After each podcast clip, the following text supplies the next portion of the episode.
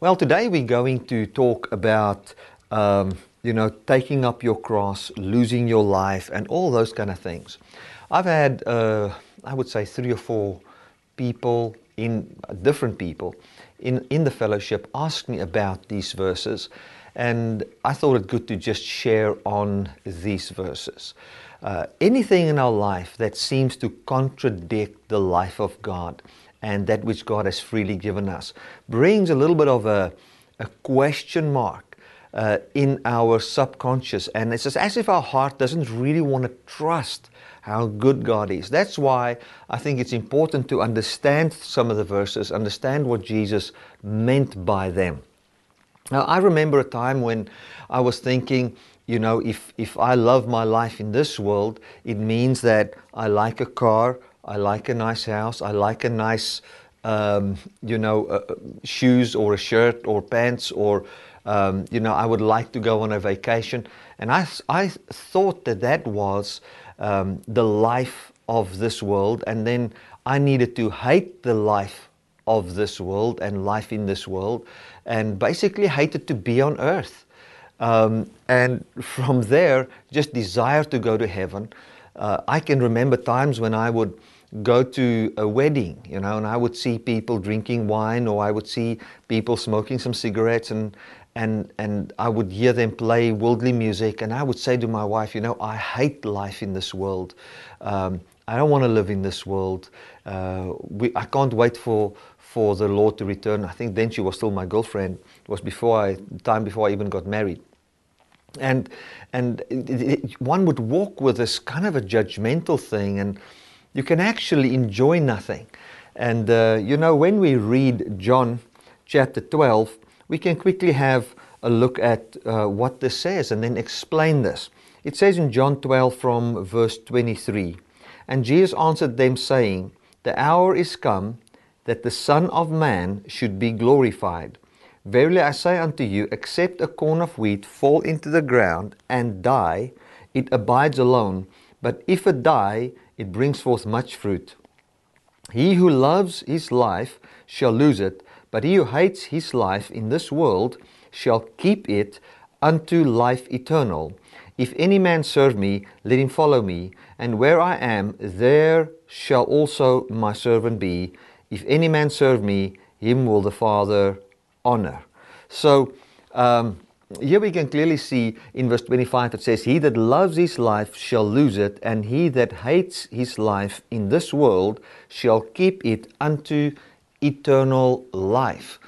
Now, hating your life in this world is not to say, I hate to go to a movie, um, I hate to see people play sport. Um, I hate to see television just being secular. I, you know, everything must just be gospel, must just read the Bible, just listen to gospel music, just do gospel things, just go to church, and, and all the spiritual things. That is not what that verse is trying to say. That verse doesn't have a lot to do with, um, you know, uh, eating and drinking and if your friend is a sinner or not or any of those kind of things. That is not what it what it's talking about. Even when we look at Jesus, we didn't find Jesus hating uh, this world. We didn't find Jesus hating the people of this world. We found that Jesus was a friend of sinners, and to be a friend of someone, you need to be friendly. Uh, let me say that again. In order to be a friend of someone, you need to be friendly. So, friend and friendliness goes together. When somebody is friendly to you and he continues to be friendly, you'll find that this person loves you, he's kind to you, and your heart will open up uh, to a place where the friendliness of the person wins your favor and he becomes the one that's continually friendly with you called your friend, the one that seals the deal for you, the one that blesses you, that encourages you, uh, who you love to be in his presence. That's what it, what it basically means. And Jesus was a friend of sinners. And he didn't hate it to be a friend of sinners. He didn't hate it to live a life in this world where he would be called uh, a wine bibber and a drunkard and all those kind of things, where he was a friend of tax collectors and sinners. That is not what he hated. And I have found that we have had this concept of we must hate this the, the, the, people of this world, we must hate this world, and all those kind of things. But that's not what the verse says. Let us just read what the context is in John here. Jesus, uh, Jesus comes and he says, The time has come, the hour has come that the Son of Man should be glorified. Now, what is he talking about? The glorification of the Son of Man. That means that man lives in an unglorified state. And when he talks about the Son of Man there, he was talking about himself and he was also talking about people. When, whenever the Bible talks about the Son of Man, we should read it in the light of the representative of man, the one that stands for all of man. He says, The hour has come that the Son of Man should be glorified. Now, if Jesus says that the Son of Man should be glorified, it means that man lives in an unglorified state. So, God came and gave life and breath and all things to man, and the life and the breath that we have, the life that we have, is inside a vessel and inside a system that, that is not glorified. In other words, wherein the view and opinion that God has of it is not in line with it. Um, the word glory means a, a view and opinion. Uh, glory, basically, if we talk about glory, if we say the glory of Tiger Woods, it would be golf. The glory of Muhammad Ali would be boxing. Uh, you know, the glory the glory of Michael Phelps is swimming. So, in the very same way, um, you know, man was in a place where, where he was not glorified. He lived in an unglorified state. And the, the, the, the, to understand and define this glorified state or unglorified state, we need to understand what God's plan with man was, what his view and opinion of man was, and why he made man from the beginning. Okay, let me just summarize what I'm trying to say here. In John chapter 12, Jesus comes and he says that um, except the corn of wheat fall into the ground and die, it abides alone. Um, and it, but if it dies, it brings forth much fruit. He that loves his life shall lose it, but he that hates his life in this world shall keep it unto life eternal. And um, and it talks about following him and those kind of things. What's very important that we need to understand here is that Jesus was talking about the glorification of man. Now, what is the glorification of man? When we go to Ephesians chapter 1, we understand God's original view and opinion, the glorious view that God has about man and what His plan was for man. Now, let's go to Ephesians 1 and we just look at what God's plan was with man. Now, some of you might have heard me preach on this, so just bear with me. Let me just lay this foundation again. It says, Paul, an apostle of Jesus Christ, by the will of God, to the saints which are in Ephesus, and to the faithful in Christ.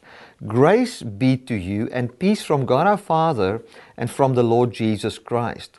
Blessed be the God and the Father of of our Lord Jesus Christ, who has blessed us with all spiritual blessings in heavenly places, according as, or just as, or in line with, as He has chosen us before, Uh, in Him before the foundation of the world, that we should be holy and without blame before Him in love Nesokolon, explaining now what it means when He has chosen us to be holy, above blame, before Him in love. This is what it means. It means having predestinated us unto the adoption of children by Jesus Christ to Himself according to the good pleasure of His will. So here He says that. Um, that, that God has predecided that He will adopt us as children. He will adoption. It talks about the adoption of children. Now, what is this adoption? We are looking at what God planned from the beginning. We're looking at what God had in mind for us from the beginning. What did God have in mind for us from the beginning? The adoption of sons, which is what? Which is to be holy, without blame, before Him inside His love. Now, what does God define as holy, without blame, before Him in love? We define that as doing everything right many times. We define that as living a holy life, which it also includes. But what does God talk about when He refers to the adoption of sons or the adoption of children? We can read this in Romans chapter 8. Um, let me find the right verse here.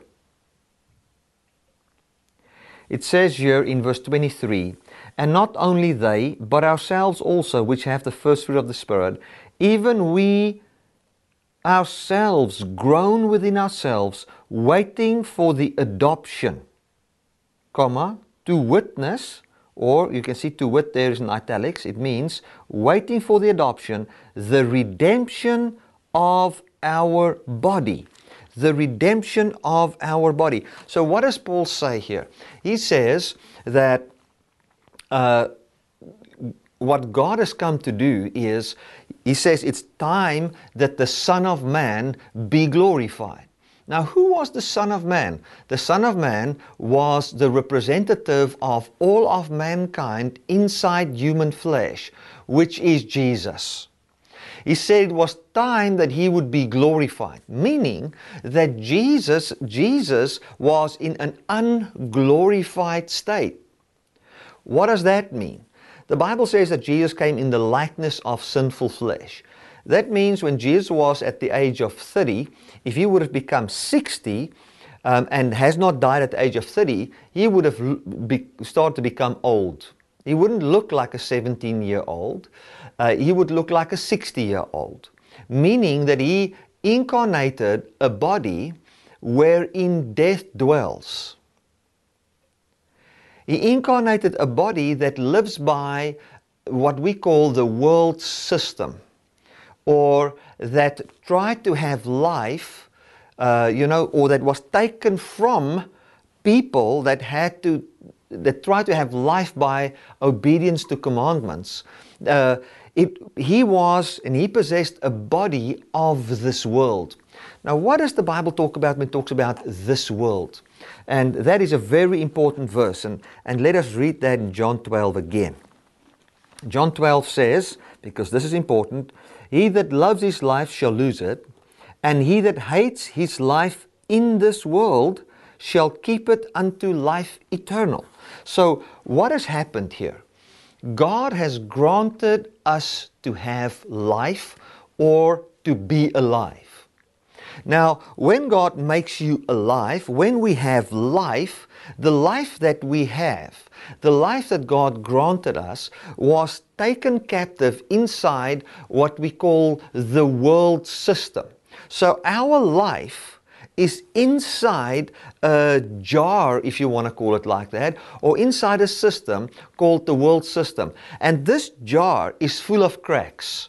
Um, it is like a pot that's full of cracks that cannot keep the water, and the water will start slowly leak out and go to waste uh, and not be kept uh, eternally. So when we live in this world system, when we live in the law system and we are inside this body, what we have now, which finds its life by works righteousness, that is what I believe it talks about here, this world, the world system. He says, when we hate it, to see this precious life inside the, the vase or inside the pot, uh, of the world wherein it will go to waste. When we hate that, uh, it, it, me, it says that we shall keep our life. We shall not lose our life. Uh, in other words, what he was pointing to here is, and I believe he was talking about the Pharisees and the Jews, and it can be uh, extended to all people. if you want to keep your life, and keep your life means not um, continue to do, but have your life preserved eternally. To have eternal life and think that you, you will have eternal life and that the container of works righteousness will be able to contain your life and preserve your life eternally, your life will be lost. Because the Lord does not possess the ability to keep the life that God has given you unto eternal life but you shall die and have the even what is called the second death. Should you try and have your life preserved inside um, inside uh, uh, uh, uh the container of works righteousness? When we look at, uh, you know, in South Africa, we've got this this thing called biltong. It's almost like a beef jerky in South Africa, in, in the United States, but not exactly the same. What we basically do is we take meat and then we put it inside vinegar. Uh, inside vinegar for about 30 minutes or so, and uh, 30 to 40 minutes. We take it out of that and then we spice it uh, with a little bit of brown vinegar, um, you know, and we will, we will or even in the vinegar you can put your spices and stuff. And then after leaving it there for some people leave it for 30 minutes other people leave it for two hours depending on how strong your spices are and all those kind of things. Then we just hang it out to dry. And then that meat is preserved. Uh, now if you think that you're going to preserve meat by just hanging it out in the open air you know it's going to rot. It's not gonna uh, be preserved. But if you use the vinegar and you use the preservatives, you'll find that the meat will be preserved and you can keep it for a very long time and eat it later on. So in the in the same way, you know, we cannot think that we will have our lives preserved unto eternal life uh, by making use of the container of the law. Now, let's read this verse carefully and see what it says here. He that loves his life shall lose it. And now he explains the context of loving life. And he that hates his life in this world shall keep it unto eternal life.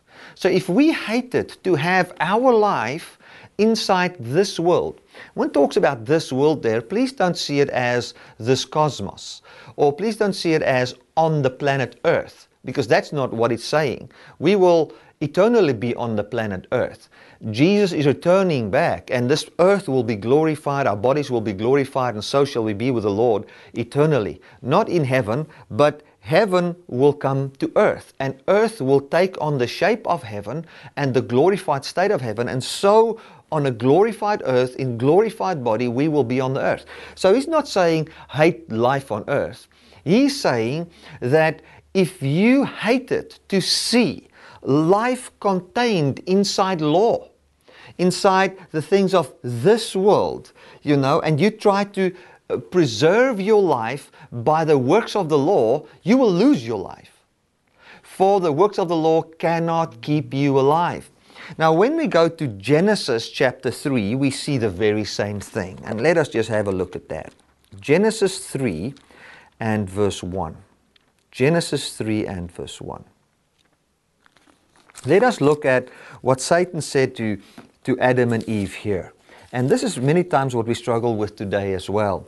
It says, Now the serpent was more subtle, this is verse 1, than any beast of the field which the Lord had made. And he said unto the woman, Yes, has God said, You shall not eat of the tree of, the, uh, of every tree of the garden?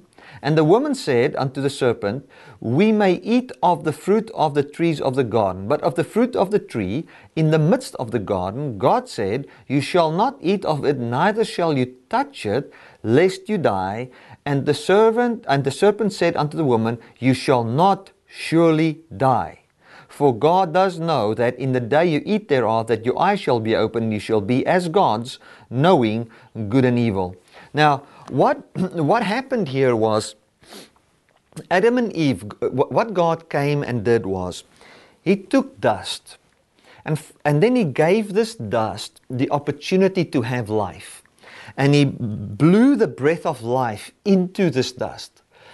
And then this dust could eternally live and have the life granted to it, preserved eternally by making use of the preservative, which is called eternal life or the tree of life, which we know today is Jesus himself and the life contained inside Christ. So when Adam came and he became a living soul, living soul literally means just he was made alive. Uh, the word living soul is referred to in the Old Testament, I think, over 30 times to even the life of animals. Now, I'm not saying we are animals, I'm just saying it means to be alive. So, if He's granted you life, this life that you have can be a partaker or can, ha- can have um, can be eternally preserved by making use of the eternal spirit of life to indwell it. So when we get born, we are created by God. God makes us. That is what happened to Adam and Eve. But when should Adam have made use of the Holy Spirit and continued in the belief uh, that God has for him, he would have created a place where his life would have been preserved eternally. But he didn't do that. He said that I can have, I will not die. This is what Satan came and sold to Adam and Eve. He said, You will not die if you want to preserve your life inside the container of knowing good and evil. Just know good and evil and you will not die. It's a lie. God knows you'll be like God. Now, how do, what, what does it mean to be like God? First Timothy, I think it's 116, even in six, uh, chapter 6, it says that God, the only one who possesses immortality, our King, the only one that possesses immortality, uh, the only one with eternal, undying life, we will be like Him. How? By knowing good and evil. That is what Satan said. He said, You can preserve your life. You can take the life that God has given you. You can have the highest quality of life and preserve it forevermore by knowing good and evil. But Jesus comes and says, if you hate to see your life inside the container of this world system, your life will be preserved. He says, follow me. Take up your cross. That's what it says in Matthew 16. And we can go and read that. Let's go to Matthew 16. Take up your cross and follow me. What does it mean to take up your cross? Take up the death that Christ brings forth. Now, look at, at, at, at Peter. This is in, in, in Matthew 16. Let us just read it. I think it's verse 20. 16 verse um, my goodness, did I make a mistake now? Um, here it is. This is Jesus saying that he will die.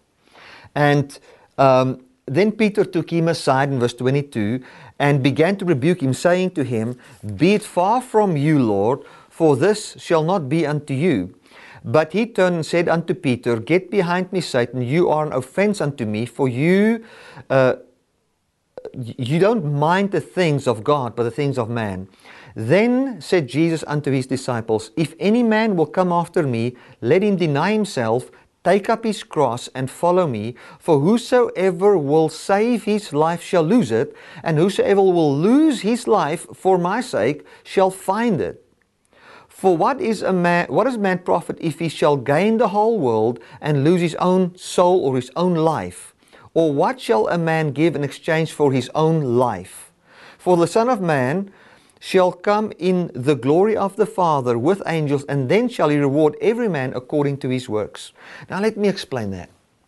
What Jesus is saying here is if we want to save our own life, in other words, if we say, I, li- I love, and this is the context, I love the life in the flesh. I love the life in the container of the law. I love the life in the container of the knowledge of good and evil like Peter was thinking. He was thinking if Jesus can just live in this normal, unglorified life forever, and so can he live. and he can be a king for a time and take over uh, uh, the, the, the Roman rule and, and just, you know, love life in this world and love life inside the world system, you know, then it will all be okay. But Jesus said, listen, man, I need to die. Um, and Peter couldn't understand this. And what Jesus was hating, Jesus hated the life inside the unglorified human flesh. But what he loved was, he loved the immortal, eternal life that would be inside glorified flesh, not inside human effort to try and preserve life, but to have life on account of eternal life, to have a, to be alive preserved eternally by the Spirit of God indwelling us. And then he comes and he says, If you are willing to lose your life, Peter, what was he talking about? This life wherein he thinks that life is contained in who is the king on this earth and who's the leader in the political party and who lives right and who doesn't live right. If you can hate that life and hate that your life is contained inside the container of good works, and you are willing to see that life crucified, and you are willing to take up your cross, now, you might say, you know, what does it mean to take up your cross? It's simple. Whose cross was Jesus' cross? Jesus' cross was your cross. So when Jesus took up the cross and went to went to Golgotha and he was crucified there, if you can take that same cross up, meaning you are saying that his death is your death, that you don't have your life preserved anymore in being a Jew, living according to Jewish principles, um, having your life preserved in obedience to Old Testament commandments, and trying to have life by a system which seems to be unto life, which is the law. If you can see that as crucified and dead, and you can take up that cross as your cross, and say that your life is not contained in that anymore, but that your life is now contained in the resurrected Jesus, your life shall be preserved. You will have immortal, eternal life. What will happen is, in the return of Christ, even if you have died, you'll be raised from the dead to live forevermore in the same glorified state as Jesus is in. Now, you might say, Bertie, what significance does that have to just this normal life. This is how it works. And I'm gonna I'm gonna close off with this. When we look at normal life, when we look at the life we have in this world, the moment we are inside the container of works, that container is leaking life. And as li- life leaks out, we find the manifestation of death showing. And as you would take a pot, fill it up with water, and it's got a small crack in it, and it's dripping out life, you'll find the life lessening and lessening and lessening, and it becomes more empty and more empty and more empty. And that emptiness is what we would call in this life the fruit of the flesh, or the result of trying to preserve life by works of the flesh. And as we see more of that, you know, we find that frustration comes in, bitterness, hatred, love of money, lies, wickedness, evil motives, and all those kind of things start to fl- fill our lives as this container of works is not able to contain the life God freely grants us. But if we say we see this container smashed uh, on the cross, we see it broken as we see that, we don't, we're not going to try and have our lives preserved inside that container. We're going to have our lives preserved inside the immortal, undying, resurrected body of Jesus, saying that His life is my life. The moment we believe that, we find that not just we don't find the pot's crack sealed. We find that this new pot, this new container, doesn't leak out life. And life is contained inside of that, and we see the fruit of the Spirit flooding our lives in love, joy, kindness, meekness, temperance, faithfulness, justice, all those kind of things. We see it inside our lives. So, the importance of this teaching is this. When we believe in His life as our life, as the resurrected Jesus, as the, the one who contains or wherein my life will be contained, the promise that the Holy Spirit will raise me up into immortality, when we believe that and we say we we, we, we lock our lives safely in this truth. We find the fruit of the Spirit in the here and now. And that is what I call quality of life. It's quality of life to be kind. It's quali- a high quality of life to be generous. It's a high quality of life to have peace. It's a high quality of life to have joy and kindness and all these things in our lives. Not to be always angry, to when you look at people to love them. Now that cannot be um, uh, uh, the container of works cannot cannot contain such a life. It leaks out. But the container that says there's a human seated at the right hand of the Father and that his life is your life, that will contain good works, peace, and joy in your life. Amen and amen. Uh, well, let me pray with you and just minister to you just for uh, a few minutes concerning this. Father, I thank you that I can pray for everybody that is been watching this webcast. I thank you, Lord, that their lives are richly blessed by this message. And I thank you, Lord, that their lives is contained inside the finished work of Jesus, inside the resurrected Jesus. And thank you, Lord, that they will not try and contain their life in the things of this world and in the world system, that they will hate their life in this world. That they will hate it to see their life contained in works, but love it to see to see the works container crucified, died, broken, and they can feast on that revelation and see their lives hidden in Christ, and that they so can have the fruit of the Spirit. Thank you, Father, for that in Jesus' mighty name. Amen. Amen.